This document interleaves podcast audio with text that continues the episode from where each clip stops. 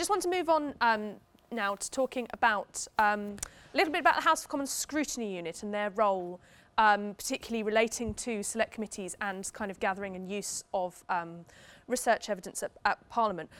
Uh, sadly, we don't have anyone from the scrutiny unit here today, but I will, I will try and fill in, and I'm sure my colleagues will um, draw on their own experiences working with the scrutiny unit as well. Um, the House of Commons scrutiny unit was set up to try and um, support select committees in, in their role of scrutiny. Uh, select committees actually have quite a lean staff. They're, they're not, not very well staffed, especially when you kind of think about the number of staff within a government department which they might be trying to scrutinise.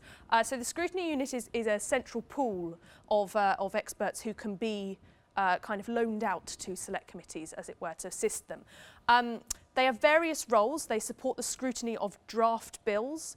So uh, occasionally a piece of legislation um, is brought to uh, a select committee to do some scrutiny of before it is formally introduced to Parliament. So uh, the scrutiny unit would um, assist with the, uh, with the scrutiny of those draft bills. Uh, sometimes uh, ad hoc joint committees of, mem of uh, members of the House of Lords and MPs are set up to scrutinise those draft bills. So the scrutiny unit would, would help with that. Um, public bill committees uh, in the House of Commons also sometimes take evidence during the legislative process at committee stage, um, and the scrutiny unit supports with that evidence taking um, as well.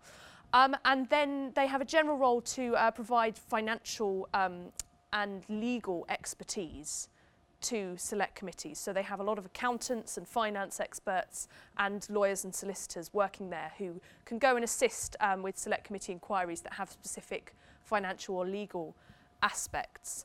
Um, they also manage an internship programme at Parliament um, across the Department of Chamber and Committee Services. We take various interns. Um, there's a couple of quite interesting ones in the scrutiny unit at the moment. Um, they are supporting a PhD student who is doing a PhD um, on, I believe, the um, effectiveness of post-legislative scrutiny. Um, and another one who is looking at the uh, process of pre-appointment hearings by select committees as well. So they're actually supporting um, researchers who are looking at the processes of Parliament and looking at how to improve parliamentary processes as well.